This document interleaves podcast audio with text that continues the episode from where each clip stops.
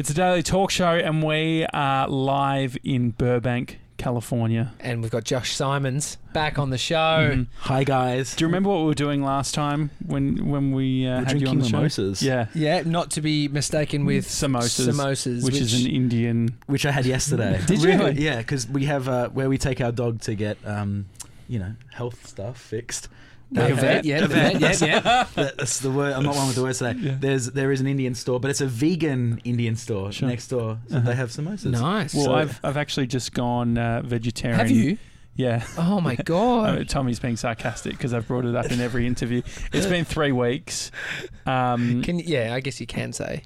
You got What to. I mean, th- this has been challenging for him this trip, Yeah, Josh, because because, You can't. Yeah, everything here has cheese. yeah, yeah. Well, just cheese is okay because I'm not vegan. I'm Yeah, just Oh, yeah, okay. veggie. yeah, That's but right, then there's that every, every other thing has a meat patty or Yeah, some kind of smoked meat in it. Uh, But the Impossible Burger is taking off right now. And Yeah. Everyone is. It's it's every restaurant has it. yeah. Um, so I think you'll be okay. We went to the cheesecake factory and I had uh, I had the impossible, but I had it it on was like a mac and cheese thing. It All right, was- I'm going to steer away from food chat because Because- we're, we're only in LA for a, f- a few days. Can I just say that I tried going vegan? I announced it on my 365 Grateful Instagram page that I did last year as a little year long mission thing, and I did it for a week. And then A I forgot. I forgot that I was doing it. I just kind of stopped doing it. I just felt like a burger one day, and I, that was the end of that. well, vegan you is know, it's like one of those experiments that you you don't commit to, so Oh, you just just- mate, you it's give my up. life. You just Can, kinda- can you um, paint the picture of where we are right now? Okay, so this is a recording studio. Um, it's, well, you guys can't see this, but you guys can see this. We can and see the it. people watching can't. And so I guess I, I work with a company called Young and Vicious. It's like a management uh, slash uh, publishing company, and so this is one of their songwriter rooms. So you come here to work on material if you're, you know, developing a new act or Mhm. writing a song for a project. Um, so this is. I thought I'd bring you here to show you something other than my apartment. How do you know what lyrics are cheesy and what are genius? Uh, the reason I bring it up is because we're just listening to uh, the Chick-fil-A song by Kanye. Oh yeah, I've been So, asking. uh, Have, you for listened? To the, have you been? Have you listened to the gospel yet? The whole yeah, album? yeah, yeah, yeah. I. I like it. Well, I, I it's, it's hadn't- growing on me. Yeah, I hadn't heard all of it. So but Kanye's released an album. It's called Jesus is King, and it's uh, it's basically a Christian album by the biggest rapper in the world. That's right. I like it. I, it's grown on me a lot too. Mhm. I think it's cool that he's working with a whole different group of people. Uh, so, you know, in fact, the studio that we used to work at when you last saw me Mm. was was his studio, Good Mhm. Music, and then that was shut down in April, and then he's kind of replaced his whole team since Coachella. Uh, he had a bit of a moment, Mhm. and he was already doing this thing Sunday service, which Mhm. is I'm sure you guys all know, but um, I d- actually don't. you don't? Okay, no. Sunday services, like every Sunday, he puts on a mass basically, but they sing um, gospel tunes, but they also reimagine his old songs and change the lyrics so that it's more, um, I don't know, service to God, and they, Mhm. they get rid of all the blasphemy and all the, you know, swearing and stuff. So anyway, he's been doing Sunday service since January, and his, he's always had this dream apparently of bringing church to the masses. And Kanye can kind of do. I mean, he can sell sneakers on mass. He can Mhm. he can sell baggy pants on mass. you know, um, pink shirts. So he's had a Yeah. history of bringing anything that he Yeah. wants to make big. He generally can make big. So he tr- he's tried it with the church, and and anyway, and then he I think it actually at some point he decided actually no, I'm dead set serious about this. Yeah. And he redid his whole album that he'd been working on called Yandhi at that point, and he worked with a couple of people who you know have spent their whole life dedicated to the church and the gospel, and rewrote all the lyrics and made it very God focused, and it came out recently Mm. as Jesus is King. Well, I put one on because I said, Josh, this song reminds me of you. Because Josh told me, fun fact, Chick-fil-A, not open on Sundays. Mm. And then I heard, I was running, I had it in my ears, running around West Hollywood, and that came on, and I was like, this is classic. I'm a genius. I was I was rapping. I didn't even know it. There you go. The funny thing, I was actually drove downtown for. I, I've got a hair on this microphone that I have to Oh, get rid of. it, It's been bugging It's the definitely shit out of Tommy's me. pubes.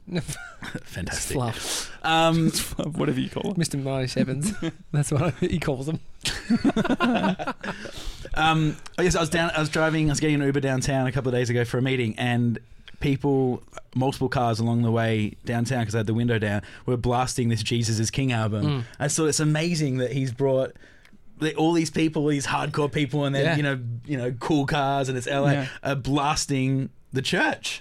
That's great. Yeah. I think it's amazing, but um, I don't know his his spiritual journey and just the idea of transformations and what he's done in in a period of a year fascinates me at the Mm. moment because I think I've had uh, just personally, a year of also like setting some goals and wanting to be a better person and Mm. trying trying to kind of find uh, I don't know, not find myself because I never really I didn't lose myself, but just I just wanted to be better. Frankly, I think when Mm. I saw you last, like I was probably living a not so healthy life, Mm. not as clean as I'm trying to be now, and um, so I kind of I relate to it on that level. Mm. There's like I think it's great when a major megastar artist has a message that's really just try and be better. Could he be the next like Hillsong Church? Like, could we see Kanye go all out, be a pastor? Conspiracy Jimmy, Yeah. friend of the show, he uh, he said to me, "Oh, I reckon he's trying to."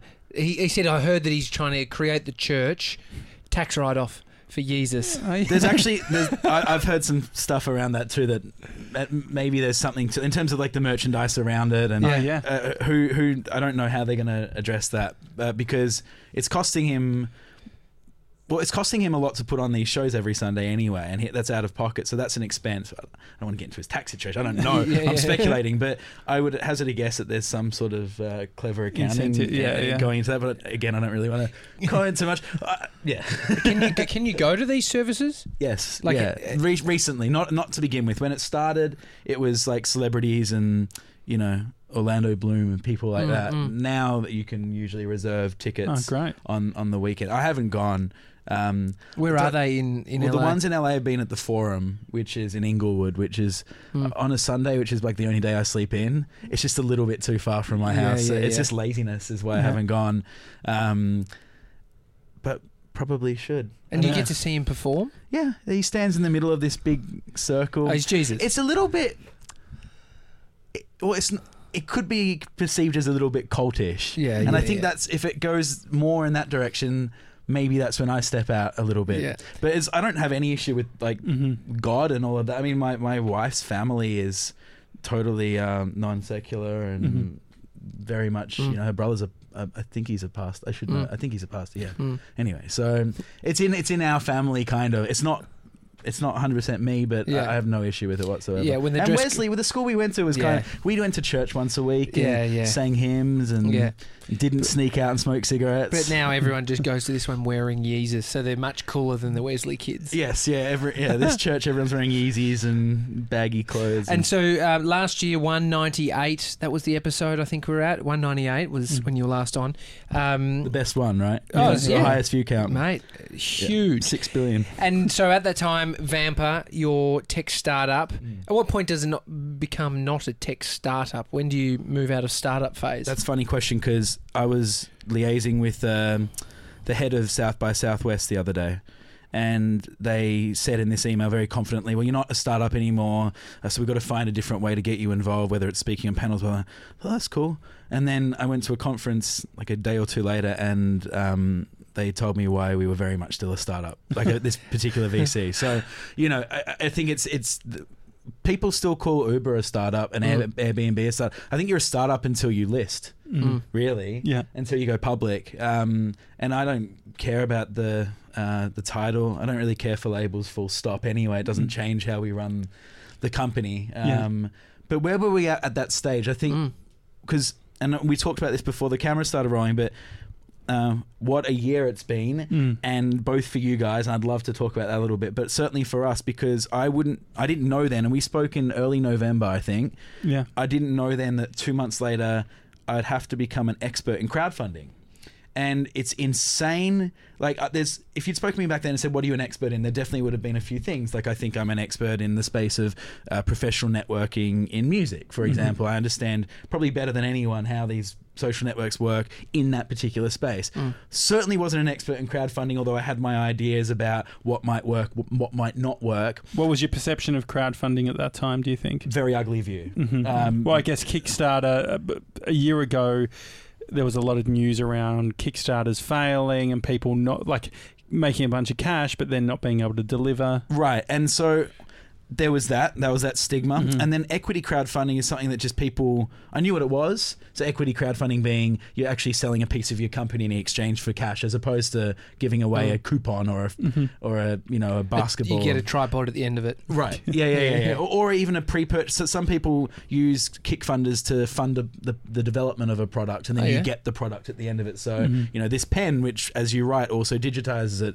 sounds great. When we build it, you'll Yeah. get one. Yeah. Uh, and it's bullshit. Right. And and, and You would have bought one of those yeah, back in the no, I bought some dumb shit. He's got ten No, I them. bought, no, I bought a device that uh, would give you 4G anywhere around the world, and the idea was that you just. Uh, Doesn't even make any sense technically. I know, but the way that the way that it would work was they they had all these deals with telcos around the world, and you'd pay a flat ten buck fee, but it was it was fucked. It, yeah. it Did it sounds work? like MoviePass. Have you heard about Movie Yeah, Pass? yeah, What's Movie oh, Movie it's Pass? Yeah, fantastic. it was what twelve bucks a was it twelve bucks a month? Yes, it was very low. was- so you basically twelve bucks a month, and you can go to any cinema in America Mhm. and watch as many movies as you want. Oh, that sounds good. Yeah. I'll It's I mean, pay great 12 for the bucks. consumer. How do you think that business model works out? Now they had no deals with any of the cinemas, so you got this credit card. I think it was Yeah. like a Visa or a Mm. Mastercard, and you swiped it. and You just bought tickets the normal way, but you charge it to the MoviePass. So you just you're just putting it on their tab. yeah. Oh, And wow. then, and then they went out of business. they certainly did. Was there, what was their model? We get so many people, most people won't go. So Most people won't go. It's like a gym, gym membership, but fat cunts are going to the movies. and then and so then to save the company as it was dying, what they started doing was they go, okay, well you can't go to Batman or the Joker. yeah. or, You know Yeah, anything yeah, that people want to go to, but you mm. can go see you know that indie flick at 4 p.m. on a Thursday. Yeah. And so they tried all these different ways, and then, and then they announced they were going under, but they didn't cancel anyone's subscription. So then they start. I mean, it's just it's it's just a comedy of Oh, errors. It's no. fantastic. It's a great story and how not to run a startup. And ironically, all the cinemas did go. Well, there's actually something here, Mm. and most of them now have their own version of it. Yeah, yeah. But they control it because it's their own cinema. So. Mm. th- They have control of the margins and all that kind of stuff. They could pick days, Right. Like, you know, and so, anyway, but um, so any equity crowdfunding, Yeah, let's yeah, bring yeah, it back. yeah. You're selling an actual slice of the company, a security in the company. Mhm. So I had to become an expert in that because we had some funding, I wouldn't say challenges so much as like we couldn't raise as much as we needed in short enough amount of time. So we said, well, we're still going to keep on with the private raise, which we've nearly closed, I think, but let's try and tap into our user base. And also, for the first time ever, we'll be actually going and seeing will Vampy users actually spend money on Vampr? Mm. because that was the question. I think that was the problem that a lot of VCs had with the company was you've done a great job bringing all these people on. Excuse me, got dry mouth for some reason. It's the fires. yeah. So yeah, Seriously. Um, but um, the one issue everyone always had was like, can you guys actually get people to pay money? Well, now I think something like 700 of our users in the last three months have spent like $400,000 or something Amazing. on this crowdfunding Mm. campaign. So Mm. I think we've answered that question. We've also raised some money, and I've had to become an expert in tax law in like different states, different countries. because it's it's open to anyone from anywhere in the world. it's it's really really scary how much you Yeah. have to learn and understand and be careful about. Yeah. Yeah. And so, um, Vampr, bef- if if people hadn't listened to the early one, how, how do you explain? and they should. Yeah, Yeah, they definitely definitely. should. How do you Well- explain the concept of Vampr, and what what what you guys what the platform is? well, I suppose back then it was it was dedicated uh, social professional music network, which is you know in layman's LinkedIn for musicians. Mhm. Um, we're now actually opening it up, and it's we're kind of calling it. Well, we're not calling it this, but we're sort of pitching or pivoting the the crowdfund campaign around LinkedIn for creatives. So Mm. we've been adding categories: filmmakers, fine artists, um, graphic artists, 3D art. Yeah, basically ev- anything that's in the creative field that's complementary to one another. We're trying to find a way to accommodate because we see that the more people on the platform, the the bigger the value for all because you have more people to tap Mm. into. Mm. And we looked at LinkedIn a little bit more ahead of the crowdfund prep, and we said we real you know f- only four percent of everyone on LinkedIn is in a field that would be deemed creative. Sure. So that's a real opportunity because more than there's more people working in creative fields than just four percent of the population. Mm. It's just that, that it's kind of in some respects. It uh, proves our hypothesis that LinkedIn's hopeless for creatives. Mm. Doesn't really help you achieve. It doesn't mu- have the show reel. It doesn't allow you to demonstrate the type of work. That you No. I mean, yeah, there's no. You can, I guess, you can attach one video and one Mm. picture per resume listing, but th- that's it's very banal. You know, Mm. it's a lot of scrolling, it's a lot of clicking. Mhm. Vampr's very audio visual, and for those who haven't seen it, it's, it's Mhm. Tinder style sort of UX UI, so you can flick through and, and quickly watch how people, you know. Uh, inter- uh, sorry, perform and, and and display themselves, their image, their their vibe.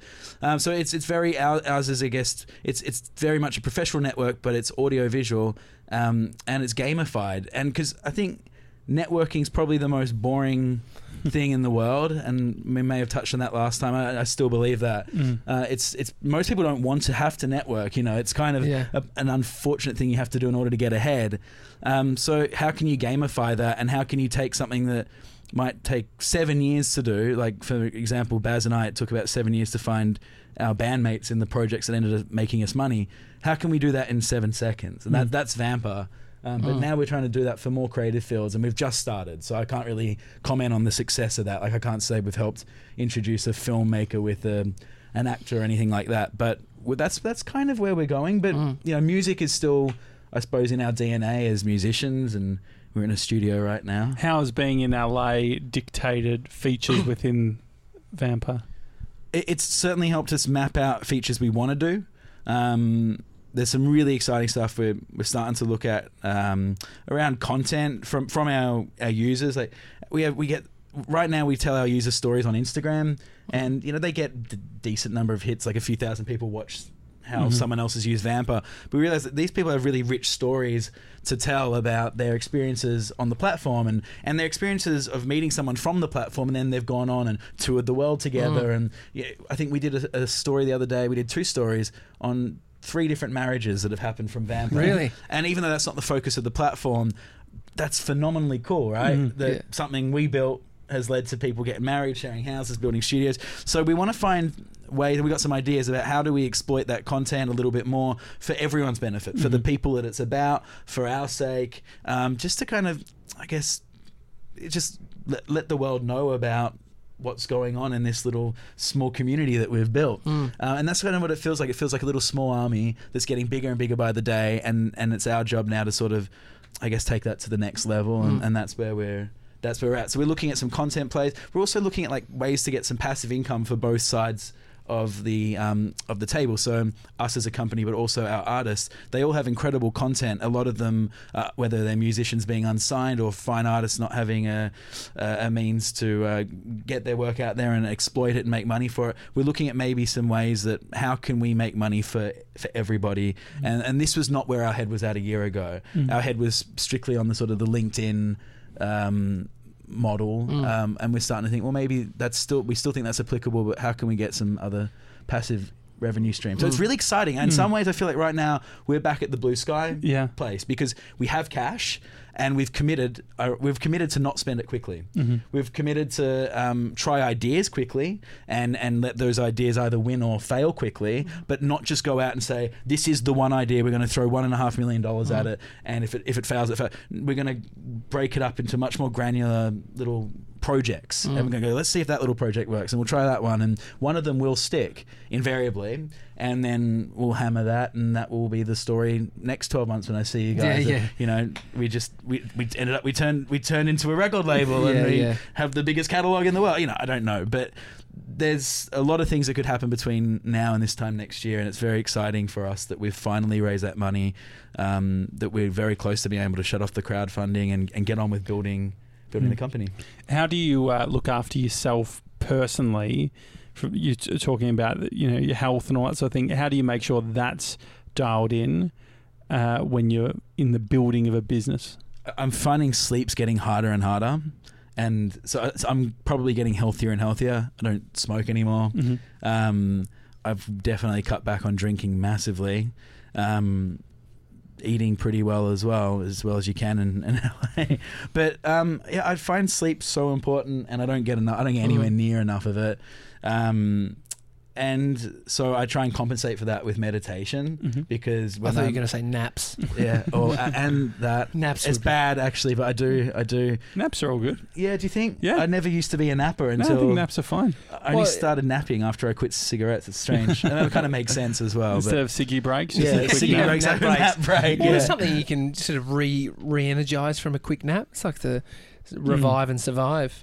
Yeah, I, I don't know. I, I don't actually have a good like. How do you take care of yourself? I think you just have to be conscious of um or aware of, of how you live your life. Mm. Um, because if you if you're ignorant to it, well, you're just going to keep powering on through. And I, I believe me, I've had phases even in this last twelve months where I did that, where it was there was so much like I'd have to fly across the country, get back, go overseas for a, a week, and then uh, every single city in Australia, and then get back to LA, and then you know back on the East Coast again. It was so insane. Mm. Um, and I definitely put my head down in that time and probably drank my way through it, Yeah. frankly, because just so many flights and, Mm. and so many different hotel rooms, and it's it's stressful.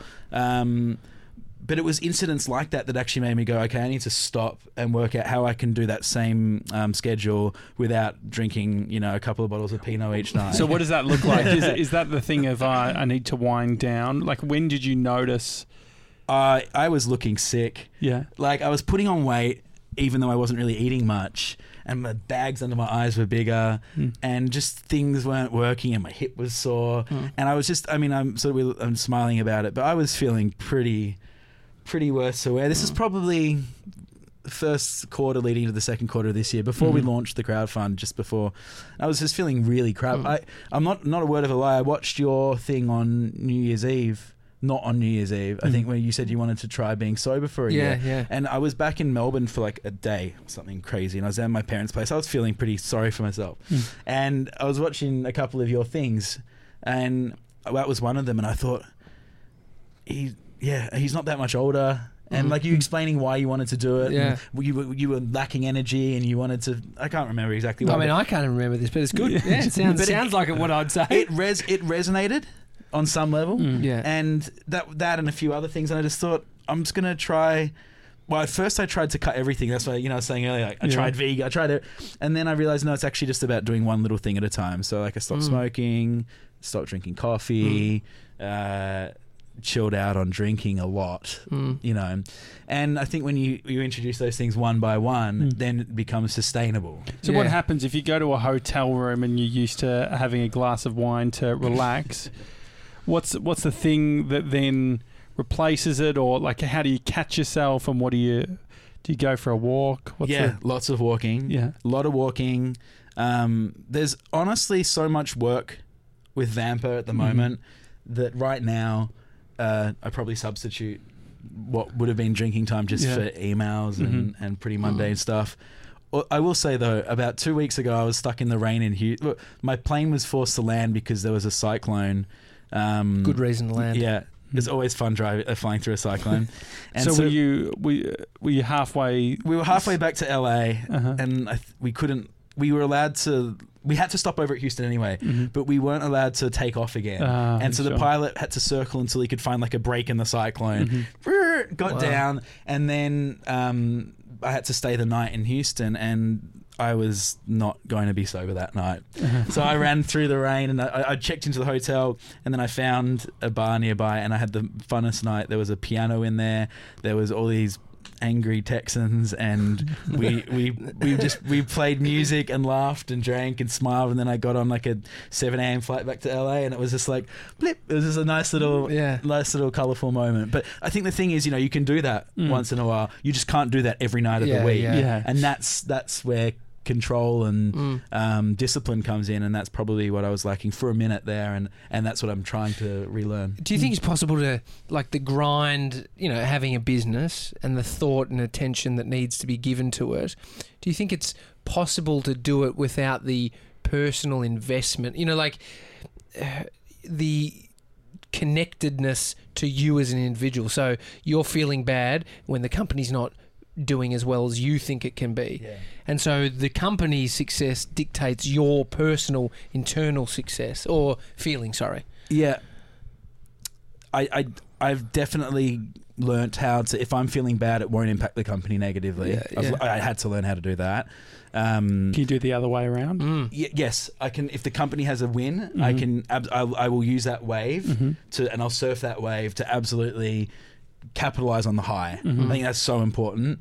But what about the low? so if the company's doing badly, will it affect my? Or Mm. even it's not even badly. It's like No. say for Well, if the Daily Talk go, Show, if something doesn't yeah. go the way you want it to go, if we or- don't have a good show, I feel like I'm not that great afterwards. yeah, oh, okay, so yeah, that does affect me. Mm. Um, but it's up to me to deal with that, Mhm. and it's not up to me to project that back onto the business or back onto Mhm. my wife or my family. Mhm. Because is it is it the truth? Like it's no, your truth. It's, it's not, and and I've.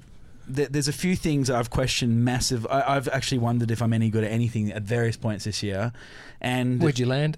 um, Houston. Clo- in the middle of a cyclone. It wasn't pretty. Um, no, I, I don't know. I and I, I've you have to remind yourself. I've actually gone back and watched some old stuff I've done Mm. just for validation. Like You need a little pump up reel. You Yeah. need like a, an edit. You and Keith just rocking out on stage. kind of like uh, there was because I retired. This year's been a year of ending things too. So I finished a uni degree. I finished Buchanan, which was my artist project. Um, I finished an old publishing deal. So this year, and this was all by design, but I thought I would feel this huge weight off my shoulders and like the world was my oyster. And I, Mm. I actually felt like I'm irrelevant. Mm. I was never very good to begin with. I never reached the top top of my field, although I came higher than 99% of Mm. people in every Mm. area I've done. But that that that right there I just Mm. answered the question. I had to remind myself uh, that I didn't get maybe in the 0.01%, Mm. but I still got in the top 1% of the Mm. various areas that I'd tried to break Yeah. um, or still breaking. I shouldn't say tried to break. So um, yeah, it's a different way of t- talking to yourself. Yeah. I probably sound more um, reflective this time than maybe our Mm. last chat. Well, I think the the 0.1 percent stuff is like we look to the like we're talking about Kanye West. He's the unicorn. But how can you not when you live? How can you not? It, very easily, but you do that when you live out here, Mm. and that's what I've had to change. And um, Well, it feels like there's this playing field. It's like, oh, I'm in the same arena. yeah, And Yeah, it becomes yeah. very hard that when like when you are physically playing in the same arena yeah, yeah. as people in that 0.01 percent, and then you're working in the studio of, you know, I've worked with these people Yeah. or one step or apart from every one of these people. Yeah. there was an entitlement that I learnt that I had to le- unlearn, and that was another. Like I definitely been reading a lot about instant gratification lately, but there, I was seeking that, and I was also feeling entitled because I had done work with various people, Mm. and it's a really gross way. I, I needed to again, I needed to unlearn a lot of things that I learned. I think the reason that happened is because I work from home Mhm. and I think you start to create narratives. And it's not so much that you go insane; it's more that you just you start to You're a storyteller. You believe, you believe your shit. Yeah, yeah. You Yeah. believe your shit. You know, we- had a couple of employees, and they would work from mine. And for a while, we had a, a an office in Santa Monica, and sometimes we still work down there. But generally speaking, people would come to work at my place each day, and so you reinforce this story of who you are Mm. and the world's biggest. So you start to believe your pitch deck, and and then you know, you, and you start to believe in the crap that you've done before all that. Mhm. And so I think I just I had to just learn how to unlearn that. Do you think part of it too is because when you're at the stage that you're at, when you're at the funding stage, it is a lot of mm-hmm. convincing of You're people. a sales, and people Mm. keep going. You know, a, a CEO of a company is a salesman on every level. Whether you're you're either selling to potential employees that you Mm. want them to join, you're selling to investors because you need their cash, or you're selling to the public because you're trying to sell your product, Mm. or you're selling to your team because you're trying to inspire a new process. So you're always selling. And there's probably selling to yourself to To you keep your- yeah, the idea, this whole dream, this right. whole thing. Yeah, and I don't like that. Mm. So maybe I'm not the perfect CEO in the long term. I'm definitely the right person right now, and I've identified my strengths. And I think you know we wouldn't have investors backing me if, if I wasn't. But a lot, it's not uncommon for startups that will hit the next phase, beyond, probably the phase just after where we're at, where they'll bring in a CEO because that that'll be a CEO who's really passionate about scale. I'm passionate about proving that Vampr can change. Vampr has changed the world, but I'm Mhm. passionate about sort of really putting a you know stamp on on that concretely and becoming a household name and then i'm happy to step away and move on to the next Mm. project i think and Mm. i think that's what i do that early stage particularly well um, i'm not sure Do you, do you think people can? stage. Do you think people can handle honesty and authenticity? So if you're not feeling sure, is it important for you to stay confident? Like especially within say the Los Angeles context, do people appreciate if you say, "Hey, I'm not sure"? Do you mean my staff No, I think like um, so stakeholders. So that could be staff. It could be investors. People it you could bump be into even. Like, cra- think, yeah, cra- the crowdfunding Mm. thing. Like, uh, d- d- I'm not sure is Mhm. a powerful response to anything Mhm. because Do you think it's underused though? Do you think that we we think that people require us to know? well, I think the only person the pe- people who are going to take poorly to I'm not sure are probably not people you want on your team. yeah. Um, I'm not sure suggests that I'm not the smartest person in the room, Mm. and I'm not sure. It doesn't end at I'm not sure. It's I'm not sure. Let's see if we can find someone who Mhm. is. Yeah, yeah. And so it's the start of um, it's confidence. It's saying I don't have the answer, so we're going to look elsewhere, right? Mhm. Um, if an investor goes, well, if he's not sure, we've lost confidence. Mm. You probably don't want that person on your cap table. You want an investor who, Mm. when times get tough, you can call up and say, I don't know what to do. We're at a Mm. real turning point. Mhm. Um, what would you do? Or, or can I speak to someone else who you've worked with who's been in a similar role and how can they advise me so I can help make this decision better? Mhm. Um, that's the kind of investor you want. I've met both kinds. I think the ones that we've got are phenomenal um, and patient with me, and you, they get to know you during the DD process. They've asked me all kinds of um, pretty personal questions. You Mm. know, they really know my character well. They've seen me on good days. They've seen me on shit days. Um, that's yeah. I don't. know. I think we've done a good job finding finding people who are okay with. I'm not sure, Mm. but I definitely deal with people who don't like it. So yeah. Yeah. Is do you think there's a culture of like you need to be stoic in the startup Yeah. space? Yeah, of course, you have to be a little bit stoic. You're, you're a leader at the end of the day. If I walked Mm. around with my shoulders hunched and Mm. I wasn't projecting some sense of a vision, I don't know that I'd have much of a team. Mm. Um, and I don't feel that way. And I don't think you could. I don't think you could get a startup to this level or any level if you didn't naturally have some part of you that believed in yourself. Right? Like you guys Yeah. believe in yourself. You've Mm. committed to this ten year Yeah, yeah. vision. Um, you. Some even though you, as you said, there'll be days you go, oh, "Am I maybe no good?" Mm. You know, that was a terrible interview. Mhm. Obviously, there's a part of you that, that knows that's bullshit because Mm. you committed to the ten years. Well, yeah, it's not even that. It could be. It could be hundred percent a shit job, but you you're okay with the. You're okay with the one misalignment of a brick if you're building the the China. What's the what's the big wall in China? Great, Wall of China. yeah. Thank you. Good Makes metaphors. Mr. 97. Mr. 97 I was about to say the name. S- Yeah, saving new us. edition since you were last I was on. call it yeah the brick the brick wall of China. that big, yeah, the big wall. Um, and so, uh, w- what has changed in regards to perspe- uh, perception or perspective of Los Angeles? Are you? Uh, I feel like people go through ebbs and flows of loving it, hating it. Where are you on the spectrum? I I have learnt to appreciate it. Mm-hmm. I don't. Um, I definitely loved it, then hated it, then loved it, then hated it. Mm-hmm. I think when I last saw you, I said I was learning to love it. Mm-hmm. I, I've since hated it. Um, I, right now, I think it, it has a role in my life. Mm-hmm. Um, it's a.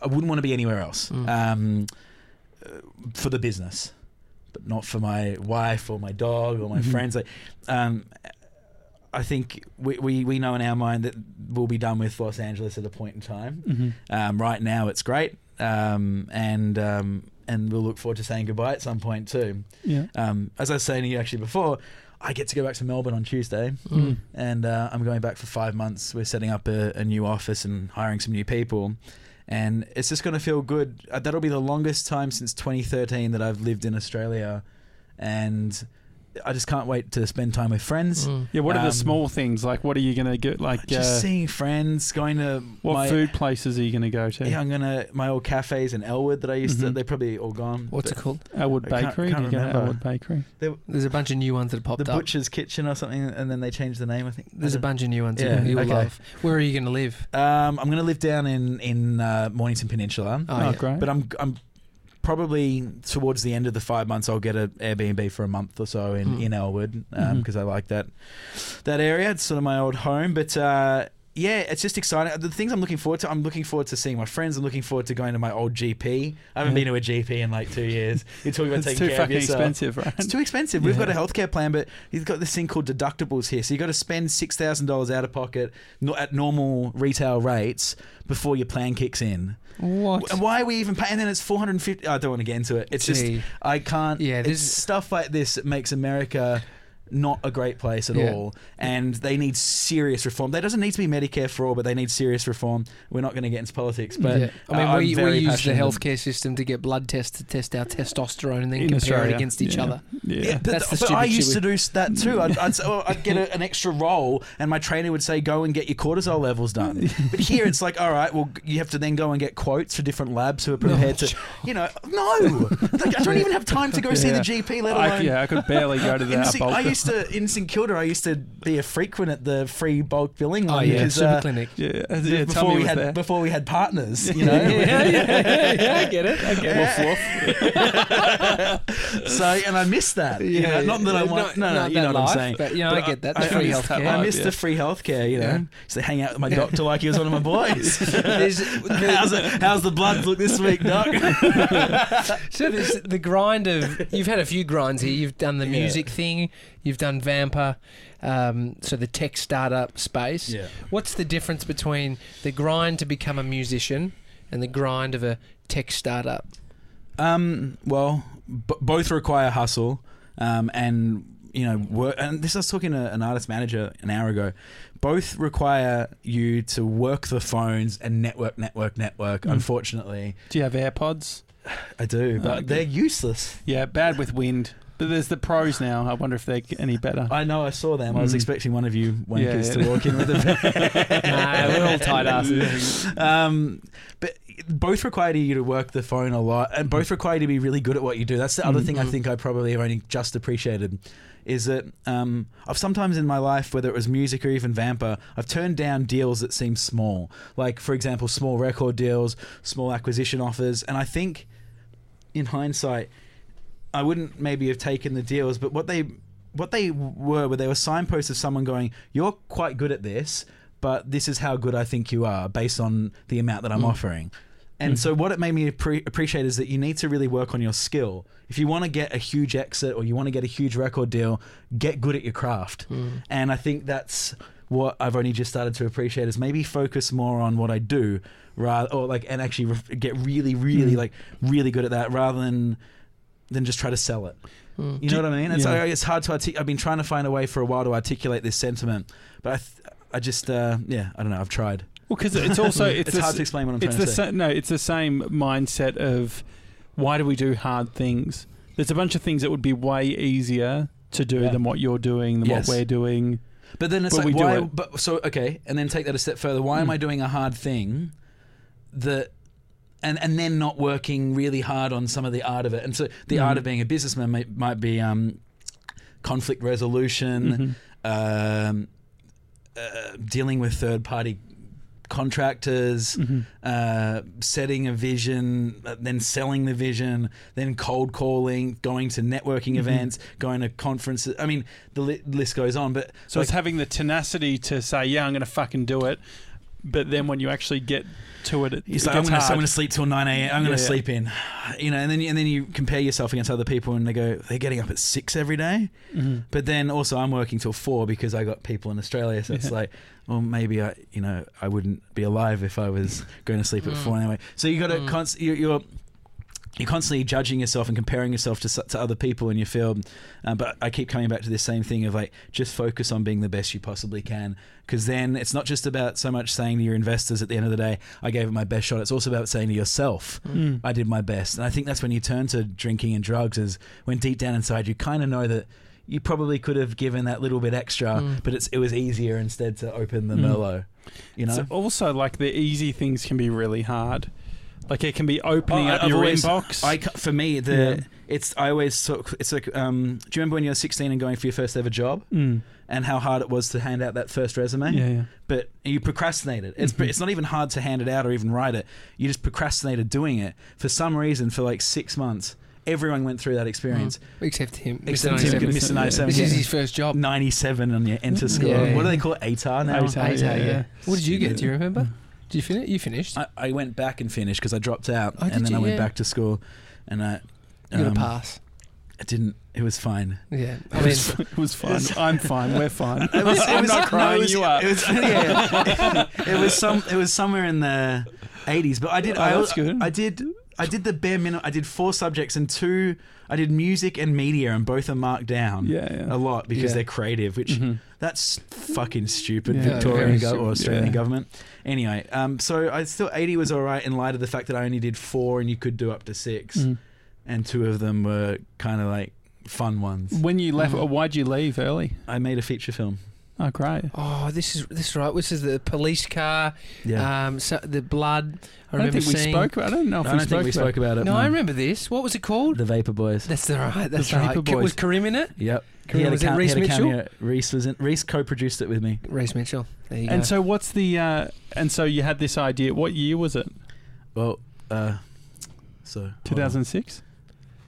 uh, I was in Thailand in 2007, and I, I fell in love with this girl there, Uh-huh. and it just inspired me to start writing this story, which is the most unre- It's about robbing a cigarette van and. yeah, yeah. And running away with the money, and, and then it gets derailed. But anyway, I, I don't know what the, the- But I always just remember, like, it, I started writing this script in Thailand, and I, I illegally downloaded a copy of. What do you write scripts on? What's that program that Uh, Final uses? Draft. Final Draft. I Yeah, yeah. downloaded that. You're not I a used- screenwriter until you start using. yeah, Final used, so I downloaded Final Draft on my old Windows Vista computer, Mhm. and um, Definitely and I started. I started. Yeah, I Go to the doctor again. That's my.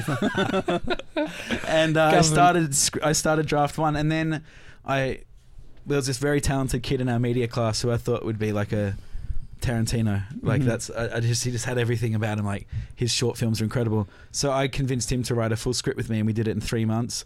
And then I called up the school.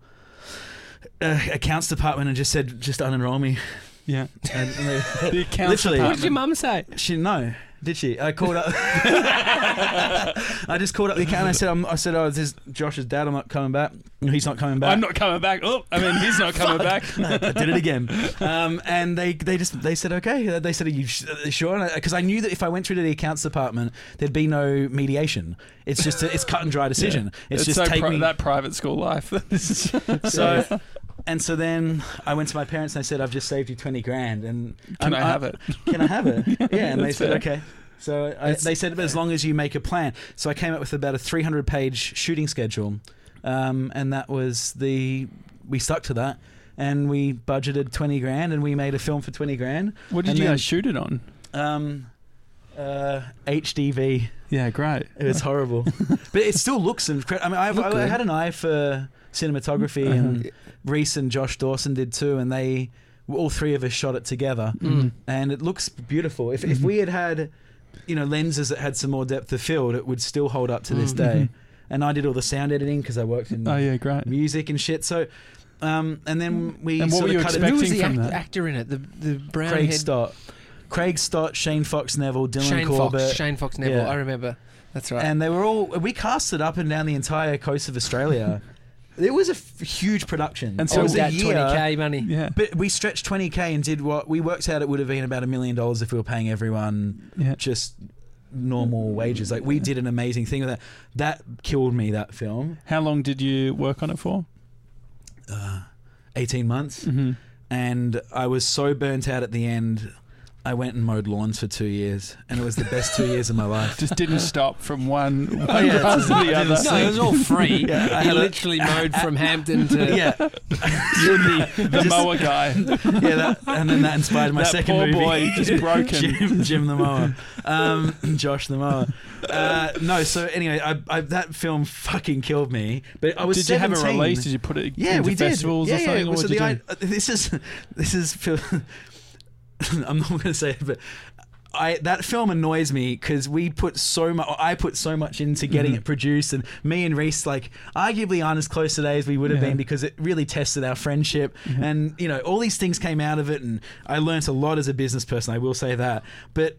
We kind of we did all the hard bit, and then there wasn't a plan to get it out. no distribution. yeah. So and then and I realized that, and there was like two grand in the bank, and it was there was less than that. And so we we spent it on like stamps and envelopes, and then this is talking about like the hard thing to do. I procrastinated for months sending it to festivals Mm. I couldn't be bothered filling in the. It just felt Oh, daunting. yeah, yeah. And then and then after I gave up on the festival route, I started going directly to like the head of Dendy and the head of Palace and the head of um, Village and. Can I get through to the accounts team, please? hey, this is Josh. Um, no, we're but gonna, funnily enough, I actually did for a It's a seventeen better year old. business model than MoviePass, though, isn't it? yeah. if it had, so- but I did get through to the right people, Mm. and they gave it the time of day. And you know, it needed, it has editing problems, it has sound mixing problems, but it got a fair viewing. And Palace ended up sort of doing this little run with me, Mhm. where you know it was very much it had to make it sell enough tickets in order to be a business. Man, you're doing crowdfunding back then. yeah, in a way. And so then we, we did a few screenings, and um, my film's been played at the you know the South Yarra Palace cinemas. It- that was enough for me. I, I kind Yeah. of I was as I said I burnt out, and you know eh, it's funny to look back on and laugh. There was no distribution plan. What the fuck? Why did we spend almost two years of my life making a film? But I think like you, you But there was enough for me just to see that movie at Palace Cinema. I know it was an expense, Yeah. but then I went back and I did school through distance ed, which cost one hundred ninety seven dollars. So Oh, yeah? I don't think it was money lost for the parents. Like I got a four year degree out of that in business, in film, in sound, uh, in life, and then I went and finished my high school for one hundred ninety bucks. So for me, seeing it at the cinema on the big screen, that was enough, and I think that was enough for my parents too. What were the two years though uh, with the mower? What were you thinking about? Did you feel like you'd failed? Uh, and by the way, I'm. I've, I've had a bad cough since Oh. the fires have started, Oh, so that's why I'm No, overhydrating. Um, how did I feel when I was mowing lawns?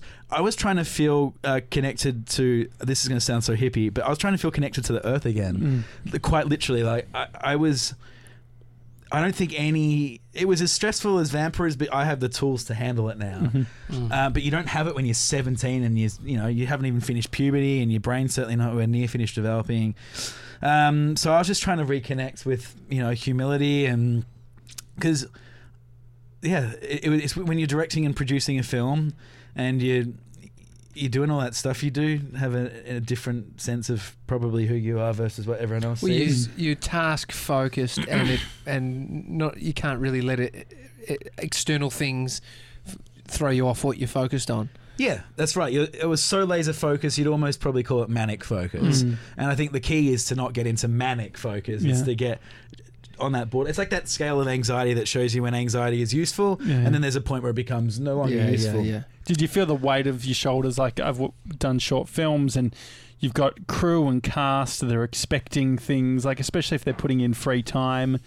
Did you did you feel the weight on your shoulders? Well, I that- was lying to them the whole time. They thought I was Uh-huh. 24. Uh-huh. And there was an article that came out in the newspaper the day that the film wrapped production that said, the real deal, play Yeah. on the word real, Uh-huh. the real deal on only 17. It was the front page of the leader newspaper all around the Mel- all around Victoria.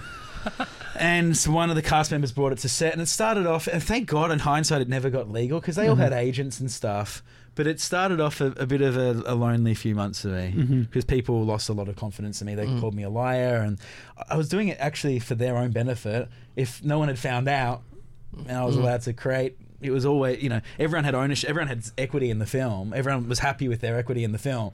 Does it really fucking matter if I'm 17 or 24? Mm. And so what what was it? It was legally you couldn't do it at Um, that age. Well, you just had told No, I them wouldn't one have- thing, or I, I yeah. wouldn't have gotten the actors I wanted to Mhm. get.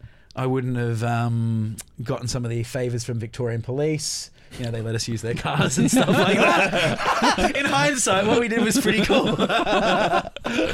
which is the story that comes from that, right? And Yeah. So I haven't cast back to this in a long time. This is, I wasn't planning to do this. Well, uh, we like if you think about the the story is if you what's the alternative, right? It it lands and it becomes the big thing, which is Yeah. what we all want, right? Yeah. You start a business because you well, want we it to sent be. it into Sundance, so that was the, always what the you aim. Because, and we would never have gotten in anyway for the simple reason that we didn't clear the soundtrack, but I didn't know anything about that back in the days. Um, but you know what? If we'd gotten accepted, you would have found financing Yeah, to yeah. clear the Mhm. to clear it. But anyway, um, I only know that now as as a, a seasoned business person. But no, the thing is, we sent into to Sundance. That did happen on schedule. Um, that was what our our editing cut deadline was September. Tw- I still remember the date, September 20, 2008. We had to get it in by that day to Sundance. So that was where me and Reese were working towards.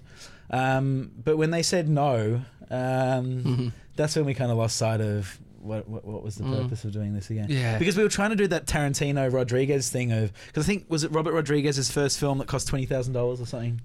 Didn't Anyway. he try and sell like uh, I remember what there was a a book called Rebel Without a Crew, Yes, and he uh, talks about like uh, in the US you can do all the medical trials and shit and get cash for like that, and he he got involved in all that. But um, yeah, it's um the, the the the the flip side would have been getting into a festival, a big Mm. one, being that hero story of the the boy who could. Mm. mm. you know, boy wonder. And that's what I would so desperately wanted to be. And now I don't care about boy wonder or fame, partly because I'm Mm. too old to be boy wonder, Mhm. and I've seen what fame does to people. So Yeah. you know, your priorities change. I think. Well, then, so there's the work that goes in, which I think most people who find the success have put in some level of work. But then there's also the luck. Yeah, It's like, but you you do create opportunities for luck to present itself. Mm. Um, I go back and forth on that. There's times in my life where I feel like you do create your own luck. There's times where I feel like no, actually, some people just get straight up lucky. Mm. Uh, Probably the truth is somewhere in the middle. Mm. Um, I don't have the answer on that. so someone who pops on a platform, they've decided at that moment that they would put in the work, and it's timing that has created. Well, okay, there's so a bit of luck Lil, in that Lil Nas timing. X, right? Oh yeah, He found a, a loop on YouTube that he thought was dope. He wrote a good, admittedly very good top line, very memorable top line on top of it, and he uploaded it online and then cut it up and he memeified his own stuff. Mm. I don't. I've definitely worked harder than that for, and I'm not saying he hasn't worked hard since. I'm just saying, like with Buchanan, you know, we would have massive studios and huge crews and and you know put in long hours and and not sleep for weeks on end getting the mix perfect and Mm. coming back from family vacations to work on mastering and so Lil Nas X just put it on SoundCloud and now you know he had the biggest record of the year so that's luck And in my mind there's it's zeitgeist as well, right? It's the, I guess some sparks uh, can catch a little bit more, and I guess that's a, a good example of. it's taste Think- yeah. I think it's taste Mm. And that was used. I said something earlier. I was going to say the word taste as well. He might just know what the perfect melody is, Mm. and it didn't matter whether he spent ten years on the production or ten minutes. Mm. He just knows. "They might tell me nothing." Like he just knows that that's Uh-huh. going to connect with the with the zeitgeist. So he might have some sort of context, which is like every day from the age of five, listening to certain Right, music. or something doing he did, something he did, some way he was conditioned, his environment, um, his taste. Because I don't think you can really teach taste; it's just something you Mhm. have. And then maybe something from not necessarily God, but something from above comes Kanye. through you. Um, Well, all, I think all songwriters say that it comes through you. When it's a good Mhm. song, you, you're not really responsible for it. Something else is something Mm. in the the collection of all your experiences to date, Mm. and something in the wind and, and the room temperature and whether you're comfortable with the people around you. All these different fucking things. Oh, Mm. sorry. Have you- have you Yeah, sorry, no, I don't know. Been- Yeah. Whatever. I'm tired. I'm so tired. I got like two hours last night. Um, but something does come through you, and so him again. That that line. Who knows? That that could be the product of seeing. His parents fighting an hour earlier, and anyone tell me nothing. Like it's that attitude. I Mm. didn't have that when I was making my record. Mm. You know, we were in Brighton and Elwood. Yeah, yeah, yeah. yes, Yeah. yes, yes, Privilege. yes. Privilege. No, but you know, plenty of privileged people have also broken. Yeah, Billie, yeah. Billie Eilish. Um, not saying she's not great. She's fucking incredible, Uh-huh. but she comes from a rich family. Yeah. Uh, Lana Del Rey. Anyway. How much do you think, though, having things like the film that doesn't go well and you know the paper being shown to all these people, Yeah. how much does it contribute to you then the film didn't do well? I saw my movie at Palace No, I Cinemas. guess that How is many the top. people have seen? when you grow up in Melbourne, Palace Cinemas? You know you've made it when you're there. Um, there, but- there's something cool about that. no, hundred percent, hundred percent. But I mean, from sort of the thought that you what Yeah, you I felt like to, a failure. I felt like a failure at the end of that. but then using that kind of life experience further down the track. So you know what how is it? earlier I was saying like I've been working on trying to reframe how I view everything. mm, the story. Well, I guess the I can imagine the story of that two years mowing lawns. Well, okay, I mean, it's, they're it's, all no, it's stories. honestly, you could go. The film was a. F- so this is where this year I've been trying to work on my mental health. Mm-hmm. I did forever go. That film was a failure. Mm-hmm. Buchanan, I think we did fucking incredible things, but we never had a number one album. A failure. This year's like reframing. So the, in the case of the film, I got to see my film in South Yarra Palace Cinema's biggest screen, Mm-hmm. multiple nights in a row, in front of the most distinguished CEOs of the film industry and press in Australia, and all my friends. And I made a feature film, and I was 17, and I probably hold the record in the world for the youngest person Mhm. to make a feature film. That sounds like a win to me. Yeah, yeah. And then it's like with the music stuff, yeah, we never had a number one, but uh, we did chart in every continent on the planet. We did have multiple. Um, uh, you know, songs on the front page of Apple Music worldwide. Same for Spotify. Uh, we broke at the worst possible time as well.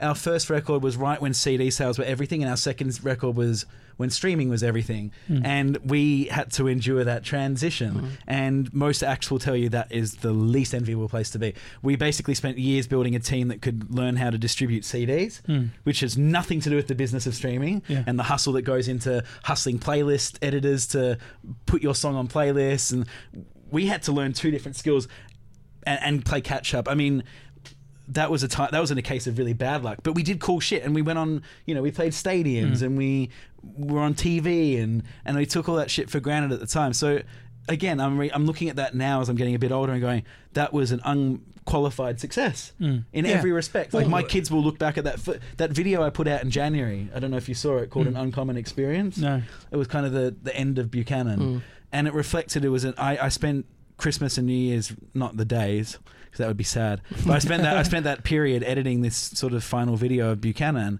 and it was really a farewell to fans and also to myself for the project. Um, I'm not I'm not dying. It's, Yeah, yeah, yeah. but it was it was I just wanted to wrap things up, and it was it's it's bloody impressive what we did. You know, And Well, also, we- you don't you don't need one thing. I think that's the thing. Like, what's Well, yeah, the the other? doing- I've realized that my journey as an individual, Yeah. my story is the product of all these stories. Yeah. So the f- it's not just the film did this and the band did that and Vampr's doing this. It's no Josh Simons a- as my own sort of brand, if you will, did the film and then had this gardening period and then Mhm. was in a band that was quite successful for ten years and and I've, and then in that time I lived in London and then I lived in Los Angeles Mm. and I'm you know got engaged a couple Mhm. of times maybe and then got married and then you know I'm the product of all of these as Mm. we all are we're all the product Mhm. of our own experiences That's all we have. that's all we have Mm. and that the sum of those parts defines who you are right now Yeah, absolutely. um yeah i don't know I think it makes a lot, lot of sense. Yeah. Well, it's it's fun uh, hearing, you know, that journey and hear and even from a year ago and, and how far you've come uh, from your, uh, as you're talking about your mental health stuff and you seem super happy. So it's, Uh, yeah i was hoping i come i hope i don't come across as depressed because i'm actually No. i'm in probably a better headspace now than i'm in a calmer headspace yeah. right now and we haven't had mimosas.